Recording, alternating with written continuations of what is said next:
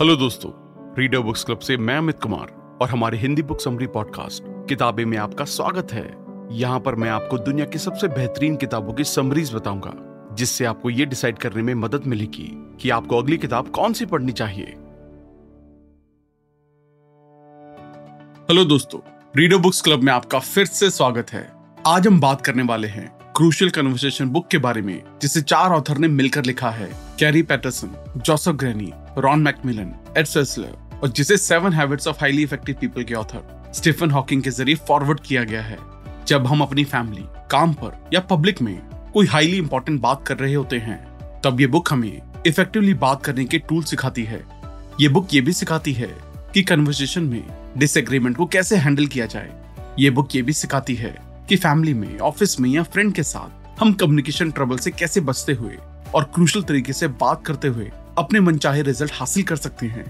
Crucial conversation ऐसे moment की conversation होती हैं, जो काफ़ी नाजुक पल होते हैं, जिसमें दोनों लोग एक दूसरे से इमोशनली काफ़ी ज़्यादा कनेक्टेड होते हैं और पॉजिटिविटी रिसीव करने की कोशिश करते हैं। और अगर ऐसे में कन्वर्सेशन पॉजिटिव वे में सही तरीके से की जाए तो ये दो लोगों के बीच रिलेशन और उनकी लाइफस्टाइल को घर से लेकर काम और ऑफ़िस तक अच्छा बना सकती है।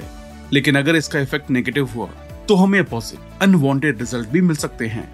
क्रूशियल कन्वर्सेशन का मतलब है एक ऐसा डिस्कशन जिसमें दो लोग किसी इंपॉर्टेंट टॉपिक पर डिस्कस कर रहे हैं। उनके ओपिनियंस डिफरेंट हैं और दोनों अपने ओपिनियन से इमोशनली स्ट्रांगली जुड़े हैं और हमारी लाइफ के काफ़ी सारे डिसाइडिंग मोमेंट्स इसी क्रूशियल कन्वर्सेशन की वजह से होते हैं। इसलिए इसे सीखना और पॉजिटिवली इफ़ेक्टिव कन्वर्सेशन को हैंडल करना सीखना बहुत ज़रूरी है और इसलिए ऑथर इस बुक में उन टेक्निक्स पर फोकस करते हैं जो ये सिखाती हैं कि एक पॉजिटिव स्पेस में किस तरह से कन्वर्सेशन को होल्ड किया जाए, जब चारों ओर इमोशंस काफ़ी चार्ज हों, उनकी ये फाइंडिंग 25 साल में बीस हज़ार से ज़्यादा लोगों और सैकड़ों ऑर्गेनाइजेशन के रिसर्च पर बेस्ड है। इसका मतलब ये है कि ये स्टेप्स प्रूवन सक्सेस मेथड्स हैं और आप इन्हें इजिली यूज़ करके अपने मनचाहे रिजल्ट्स पा सकते हैं। जैसा कि हम सब जानते हैं कि लाइफ में हमारी सक्सेस उससे तय होती है जो रिलेशनशिप हम अपनी लाइफ में बनाते हैं। कुछ लोग इन रिलेशनशिप को बेटर बनाने में दूसरों के मुकाबले अच्छे होते हैं वो लोगों के साथ काम करते हैं, बजाय लोगों के ज़रिए काम करने के। वो ईमानदार और डीप कन्वर्सेशन करने के काबिल होते हैं, जो उनकी लोगों के साथ नए लेवल की बॉन्डिंग बनाने और उन्हें सिचुएशन और रिलेशनशिप को बदलने में हेल्प करता है। इन कन्वर्सेशन को होल्ड करने की तैयारी करके, वो क्लैरिटी को ज़िम्मेदारी से ऊपर रखते हुए इंश्योर करके अपनी एक्सपेक्टेशन को डिफाइन करते हैं और as a result high level of performance को मेंटेन करते हैं। क्रूशल कन्वर्सेशन हर जगह होती है, हर टाइम होती है। वर्क फॉर परफॉर्मेंस अप्रेजल से लेकर इंटीमेसी के डिस्कशन तक। और इसलिए जितनी ज़रूरी है स्किल बोर्ड रूम में है, उतनी ही बेडरूम में भी है। नोटारियस और मार्कम जो कि मैरिज स्कॉलर है, इन्होंने क्रूशल कन्वर्सेशन के दौरान लोगों को इन तीन कैटेगरी में रखा, जो काफ़ी इमोशनल होते हैं, जो चुप होते हैं, वो जो ऑनेस्टली ओपनली और इफेक्टिवली बोलते हैं, और एनालाइज करने पर उन्होंने पाया कि थर्ड कैटेगरी साथ रहने के लिए सबसे ज़्यादा अच्छी होती है। आगे की कोल्ड और ग्लेजर के ज़रिए इम्यून सिस्टम पर बेसिक स्टडी से ये साबित होता है कि वो कपल जो क्रूशल कन्वर्सेशन को सक्सेसफुली हैंडल करने में फेल हो जाते हैं, उनका इम्यून सिस्टम उनके मुकाबले कम होता है, जो उन्हें इफेक्टिवली रिजोल्व कर लेते हैं। जब कम्युनिटीज को स्टडी किया गया तो उन्होंने पाया कि ये ज़रूरी नहीं है कि वो कम्युनिटी ही सबसे ज़्यादा प्रॉब्लम में होगी, जो डिसफंक्शनल है, बल्कि वो कम्युनिटी ज़्यादा प्रॉब्लम में होती है, जो इनसे ठीक तरीके से डील नहीं करती है। वो कम्युनिटी जो इशू को अपनाती है और ऑनेस्ट ओपन होते हुए उन पर डिस्कशन करती है। वो उनसे मज़बूत होती है, जो उन्हें कंट्रोल या इग्नोर करने की कोशिश करते हैं। क्रूशल कन्वर्सेशन उनके अलग ओपिनियन की वजह से इंपॉर्टेंट है, जो किसी की लाइफ को अफेक्ट कर सकते हैं। क्रूशल कन्वर्सेशन को डिसाइड करने के लिए तीन फैक्टर्स होते हैं। ओपिनियन की असमानता, जहाँ स्टेक बड़े होते हैं, जहाँ दोनों पार्टीज़ के इमोशंस हाई होते हैं। अगर ये सही से हैंडल किए जाएँगे तो वो ब्रेक थ्रू क्रिएट कर सकते हैं। लेकिन अगर ये गलत तरीके से किया जाए तो ये ब्रेकडाउन भी ला सकते हैं। और इसलिए पूरा रिलेशनशिप इस पर डिपेंड करता है कि हम इससे कैसे डील कर रहे हैं। और रियलिटी ये है कि ज़्यादातर लोग उन्हें ठीक से डील नहीं करते। वो इस होप में रहते हैं कि सिचुएशन अपने आप में ठीक हो जाएगी। और इसलिए ये बुक सेवन स्टेप प्रोसेस को बताती है जो क्रूशल कन्वर्सेशन को होल्ड करने के लिए सबसे ज़रूरी है। लेकिन इससे पहले कि आप वीडियो में खो जाएँ, अगर आपने अब तक हमारे चैनल को सब्सक्राइब नहीं किया है तो इमीडिएटली कर दें। और वीडियो को भी इमीडिएटली लाइक कर दें। हमारी वीडियो ज़्यादातर आपको डिटेल में ही मिलेगी। क्योंकि हम कोशिश करते हैं कि कभी भी बुक के कंटेंट पे कॉम्प्रोमाइज ना हो। इसलिए वीडियो को एंड तक देखना बहुत ज़रूरी है। तो चलिए सेवन स्टेप प्रोसेस को एक एक करके अच्छे से समझते हैं।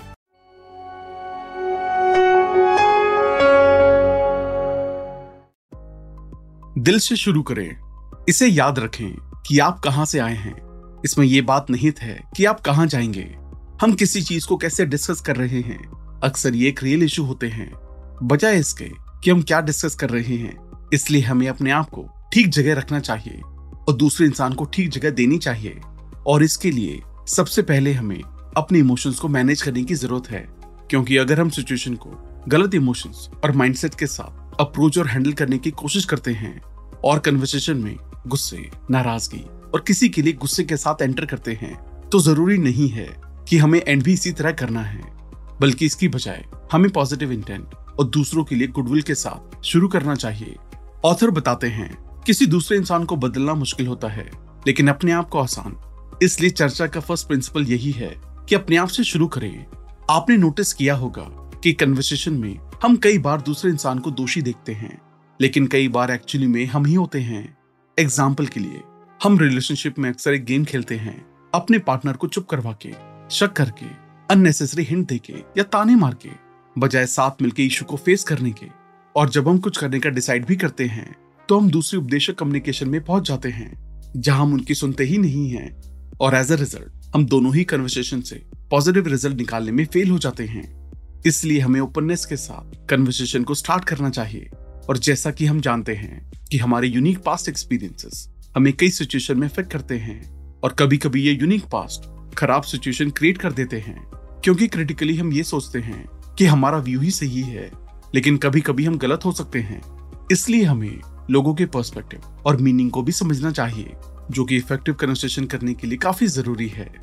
हमें म्यूचुअल रिस्पेक्ट के लिए भी जगह बनानी चाहिए, क्योंकि रियलिटी में कन्वर्सेशन में बने रहने के लिए ऑथेंटिक बने रहना ज़रूरी है। और हमारा वर्बल और नॉन वर्बल कम्युनिकेशन इस मामले में हमारे गवाह होते हैं। हमेशा याद रखें कि डिसरिस्पेक्ट की फीलिंग हमें एक दूसरे से अलग होने की फीलिंग से आती है। और इसलिए रिस्पेक्ट का लेवल बनाने के लिए हमें उन सारे एरिया पर फोकस करना चाहिए, जो कि एक जैसे हैं, बजाय डिफरेंट के, क्योंकि हम सब में वीकनेस होती है और हमें उन वीकनेस को एक्सेप्ट करना चाहिए कि हमारी वीकनेस से हम बड़े हैं, जो कि हमें भगवान ने दी है।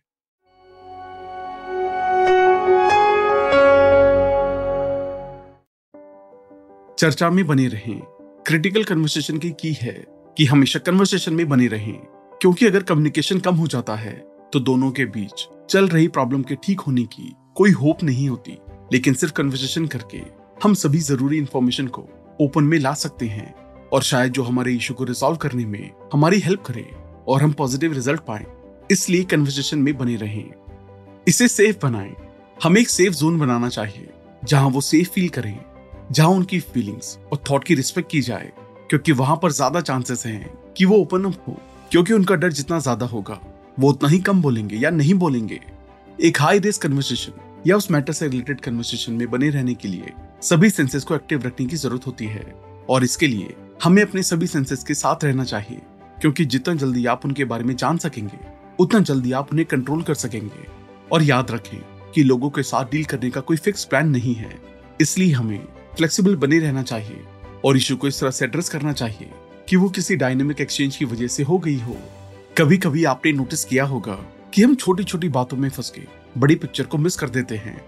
हम वर्ड्स पर फोकस करते हैं, उनके पीछे के मतलब पर नहीं, लेकिन दूसरे इंसान को सेफ़ फील करवाने के लिए आपको दूसरे इंसान को समझना चाहिए वर्बली और नॉन वर्बली दोनों।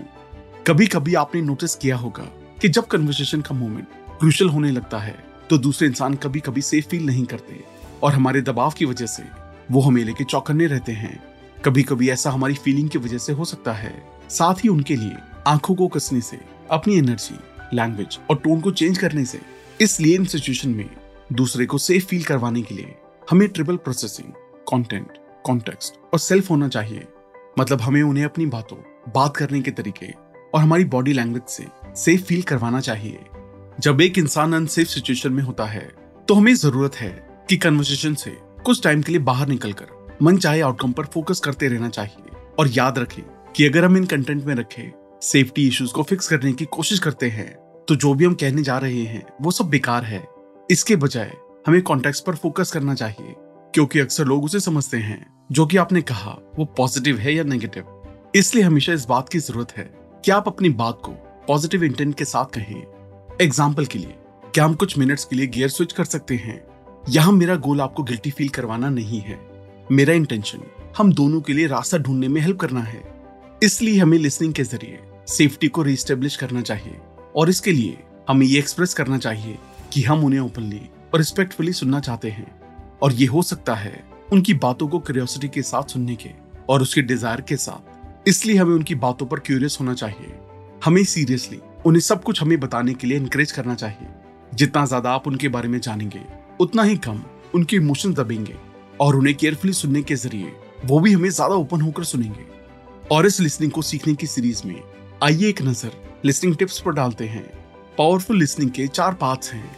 A M P P ask उनसे जानने के लिए। कॉमनली इस तरह पूछे, मैं सच में आपका ओपिनियन सुनने के लिए तैयार हूँ। मिरर फीलिंग को कंफर्म करने के लिए। जो आपको लग रहा है कि वो सोच रहे होंगे, उस बारे में उनसे सही क्वेश्चन पूछे। इस तरह के क्वेश्चन पूछे। ऐसा लगता है कि आप गुस्सा हैं, क्या आप हैं? पैराफ्रेज उनकी स्टोरी जानने के लिए। यहाँ की ये है कि कन्वर्सेशन के दौरान इमोशन से बाहर रहें। जब आप उनकी स्टोरी के बारे में जाने तो उनकी लैंग्वेज को यूज़ करें कि किस तरीके से बात करना उन्हें ज़्यादा पसंद है, या जिसे वो इजिली समझते हैं। हम ये इस तरह के फ्रेज से स्टार्ट कर सकते हैं। जैसे, आइए देखते हैं कि क्या मैं सही से समझ पाया हूँ। प्राइम जब हम कहीं नहीं जा रहे हों, वो जो फ़्लाइट में जाते हैं, हमें उन्हें कुछ सजेस्ट करने के लिए इंकरेज करना चाहिए।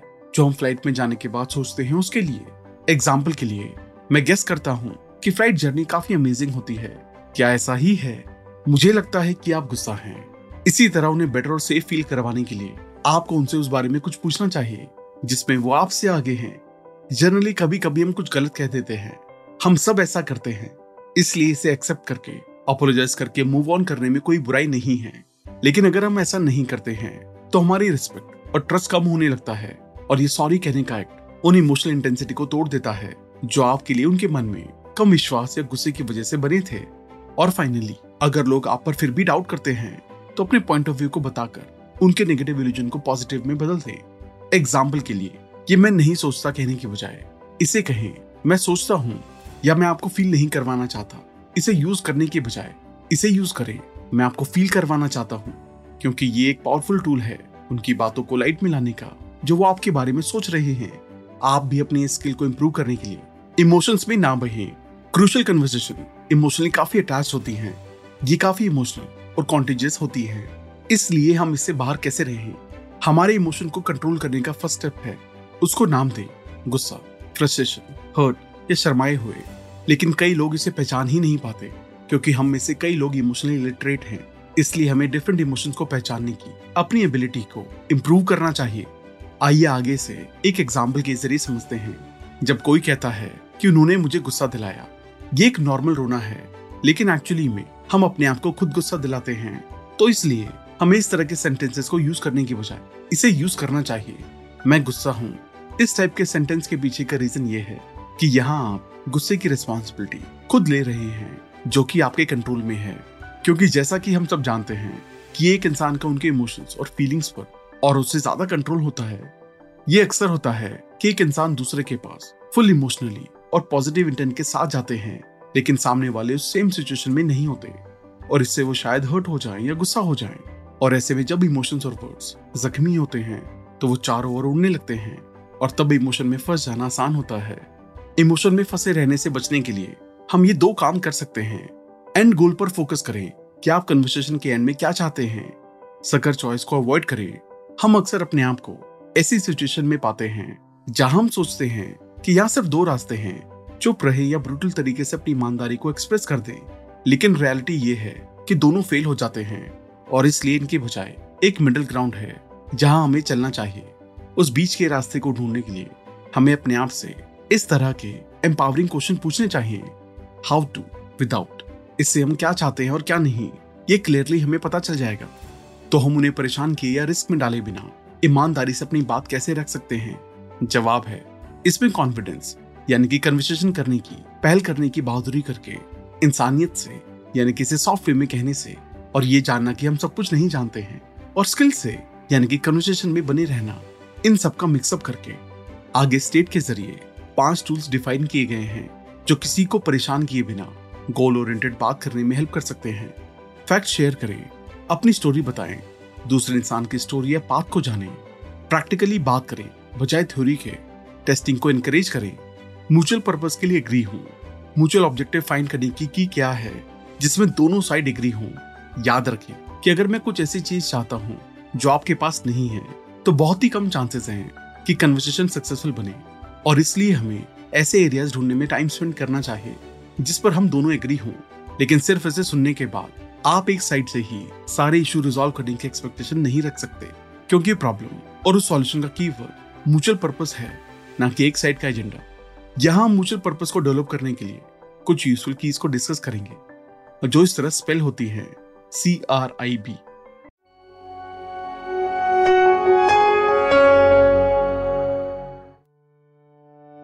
commit mutual purpose ढूँढने के लिए कमिट करना। दोनों पार्टी को एग्री करने के लिए म्यूचुअल पर्पज पहले जानना या पूछना चाहिए। रिकॉग्नाइज स्ट्रेटेजी के पीछे का पर्पज पहचाने।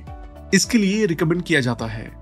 कि सबसे पहले अपने मोटिव को पहचाने कि मैं अपने लिए क्या चाहता हूँ, मैं उनके लिए क्या चाहता हूँ और मैं हमारे लिए क्या चाहता हूँ। और सभी सवाल पूछते टाइम हम दोनों पार्टीज़ के लिए क्यों पूछते रहने चाहिए? क्योंकि ये हमें हाई लेवल पर्पस पर पहुँचने के लिए अलाउ करता है। एक बार जब म्यूचुअल पर्पस डिफाइन हो जाए तो हमें ऐसे पॉइंट पर वापस आना चाहिए जहाँ दोनों एग्री हों। Invent a mutual purpose mutual purpose का निर्माण करें। अगर करंट लेवल पर म्यूचुअल पर्पस नहीं मिल पा रहा है तो हमें इसके हाई लेवल पर जाना चाहिए। ब्रेन नई स्ट्रैटेजीज नई स्ट्रैटेजीज पर विचार करें। अल्टीमेटली ये भी म्यूचुअल सोल्यूशन ढूँढने के बारे में है। फैक्ट्स को स्टोरी से अलग रखें, क्योंकि फैक्ट और ओपिनियन अलग हैं, इसलिए इन्हें अलग करना भले ही गंभीर हो, लेकिन करना चाहिए। और इसके लिए किसी एक को कोई अनडिनाइबल सबूत दिखाने चाहिए। एग्ज़ाम्पल के लिए, जो भी देखा या सुना है, उसे प्रूफ के साथ शो करें। जैसे यहाँ एक होटल रिसेप्ट एक फैक्ट हो सकती है। लेकिन हस्बैंड का किसी और के साथ अफेयर है, ये सिर्फ़ एक ओपिनियन है। इसे याद रखें कि शुरू करने के लिए फैक्ट बहुत सेफ़ प्लेस है, क्योंकि ये दोनों इंसान के एग्री होने का एक कॉमन बेस है। और ऐसे में बहुत कम ही संभावना है कि कोई दूसरे इंसान के ओपिनियन से हर्ट हो। इसलिए अगर बाद में कन्वर्सेशन पटरी से उतर जाती है तो इसे हमेशा इन्हीं फैक्ट्स और शेयर्ड पर्पस के ज़रिए कॉमन एग्रीमेंट एरिया में लाए। फैक्ट शुरू करने के साथ किसी अपनी और उनकी स्टोरी के बारे में बताना चाहिए। और इसे याद रखें कि स्टोरी फैक्ट नहीं है, क्योंकि बहुत सी स्टोरीज सेम फैक्ट से क्रिएट की जा सकती हैं। तो ये सजेस्टेड है कि इसे धीरे धीरे शुरू करें, क्योंकि ये कन्वर्सेशन का वो एरिया है जो कन्वर्सेशन को ट्रैक से उतार सकता है।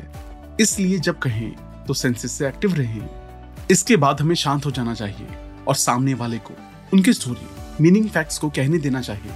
यहाँ इंपॉर्टेंट ये है कि उसे ओपनली और एक्टिवली सुने, जो वो कह रहे हैं। वो कुछ ऐसे एविडेंस ला सकते हैं जो आपके फैक्ट्स के बारे में आपकी सोच बदल सकते हैं। और हमें अपने आप को ये रिमाइंड करवाते रहना चाहिए। स्टोरी फैक्ट से अलग होती है। हाईली चार्ज सिचुएशन में ये इंपॉर्टेंट होता है कि दूसरे इंसान जो सवाल पूछ रहे हैं, उनके पीछे के छुपे हुए मतलब को हम समझें।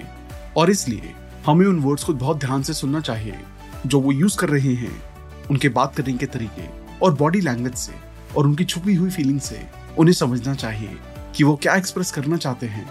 एग्ज़ाम्पल के लिए यहाँ याद रखने वाली चीज़ ये है कि जो फैक्ट आप शो करें, उनका कोई और मीनिंग भी हो सकता है।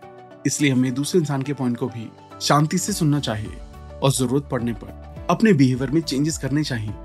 यहाँ कुछ स्टोरीज हैं जो हमें सुननी चाहिए, क्योंकि ये हमें जानने में हेल्प करेंगी कि कोई इंसान किसी सिचुएशन में कैसे सोचता है।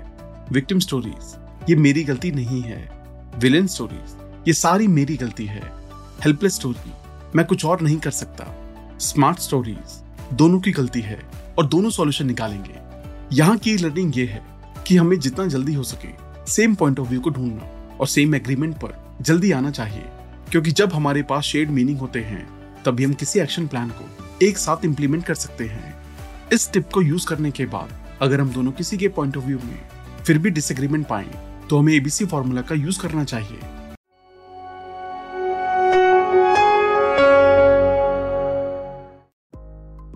एग्री उन एरियाज़ को ढूंढें जिनमें आप शेयर्ड पर्पस और फैक्ट के लिए एग्री हैं, बजाय सिर्फ़ कुछ डिफरेंस की वजह से डिसएग्री हो जाने के। Build skilled negotiator yes principle का यूज़ करते हैं। मतलब वो स्मार्टली ऐसे सवाल पूछते हैं, जिनका जवाब दूसरा इंसान सिर्फ़ हाँ में ही दे सकता है। क्योंकि एक क्रिशियल कन्वर्सेशन में जितनी ज़्यादा हाँ आप एक दूसरे के साथ शेयर करते हैं, उतना ही दोनों का एग्रीमेंट पॉइंट स्ट्रॉन्ग बनता है। कंपेयर हमें दूसरे इंसान के पॉइंट ऑफ़ व्यू को पूरा गलत ही नहीं कहना चाहिए। जबकि वो सिर्फ़ कुछ ही डिफरेंट हो। और इसके लिए आपको इस तरह की ओपनिंग स्टेटमेंट यूज़ करनी चाहिए। मुझे लगता है कि मैं चीज़ों को डिफरेंटली देख रहा हूँ। क्या आप मेरी इसे समझने में हेल्प कर सकते हैं? और उसके बाद हमें कन्वर्सेशन में एक्सप्रेस की गई किन्हीं दो स्टोरीज को कंपेयर करने के बारे में उनसे पूछना चाहिए। क्लियर एक्शन प्लान पर एग्री करें होपफुली एक जैसे ओपिनियन के ज़रिए हम सिचुएशन को इम्प्रूव कर सकते हैं। लेकिन इसका मतलब ये नहीं है कि हमारे पास फॉर श्योर सक्सेसफुल आउटकम ही होगा। सिचुएशन को इम्प्रूव करने की होप के साथ साथ कुछ इस तरह की हार हो सकती है।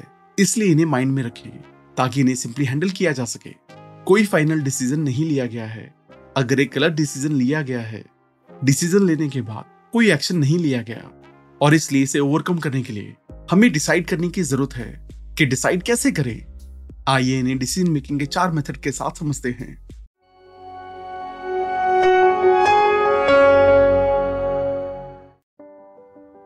कमांड। हमें यह डिसाइड करना चाहिए कि डिसीज़न मेकिंग में कौन कौन इन्वॉल्व होगा और फाइनल डिसीज़न कौन लेगा। कंसल्ट यहाँ कंसल्ट करने और डिसीज़न लेने के लिए किसी इंसान को ऑथोराइज किया जाता है। वोट ये डेमोक्रेटिक वे है। जहाँ ज़्यादा वोट जीतते हैं मतलब जो ज़्यादा लोग अच्छा कहेंगे, उसे एक्सेप्ट कर लिया जाएगा।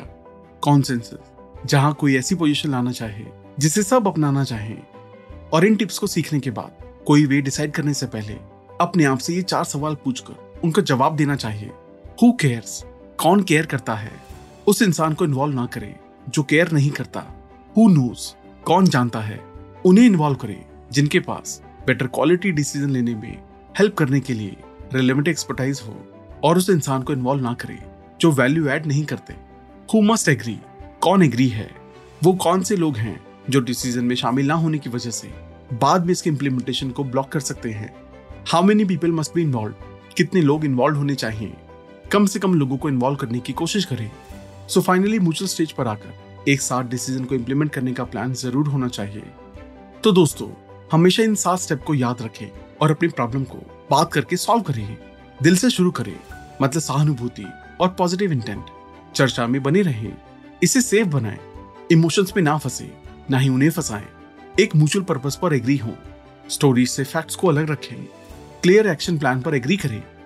तो ये थे क्रूशल कन्वर्सेशन के लिए कुछ टिप्स आई होप आपने काफ़ी सारी नई और यूजफुल चीज़ें सीखी होंगी।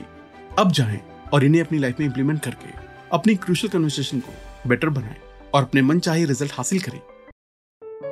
आज का एपिसोड सुनने के लिए धन्यवाद। और अगर आपको ये एपिसोड पसंद आया हो तो अपनी फेवरेट पॉडकास्ट ऐप पे ज़रूर सब्सक्राइब करना। फिर मिलेंगे एक और नई किताब के साथ।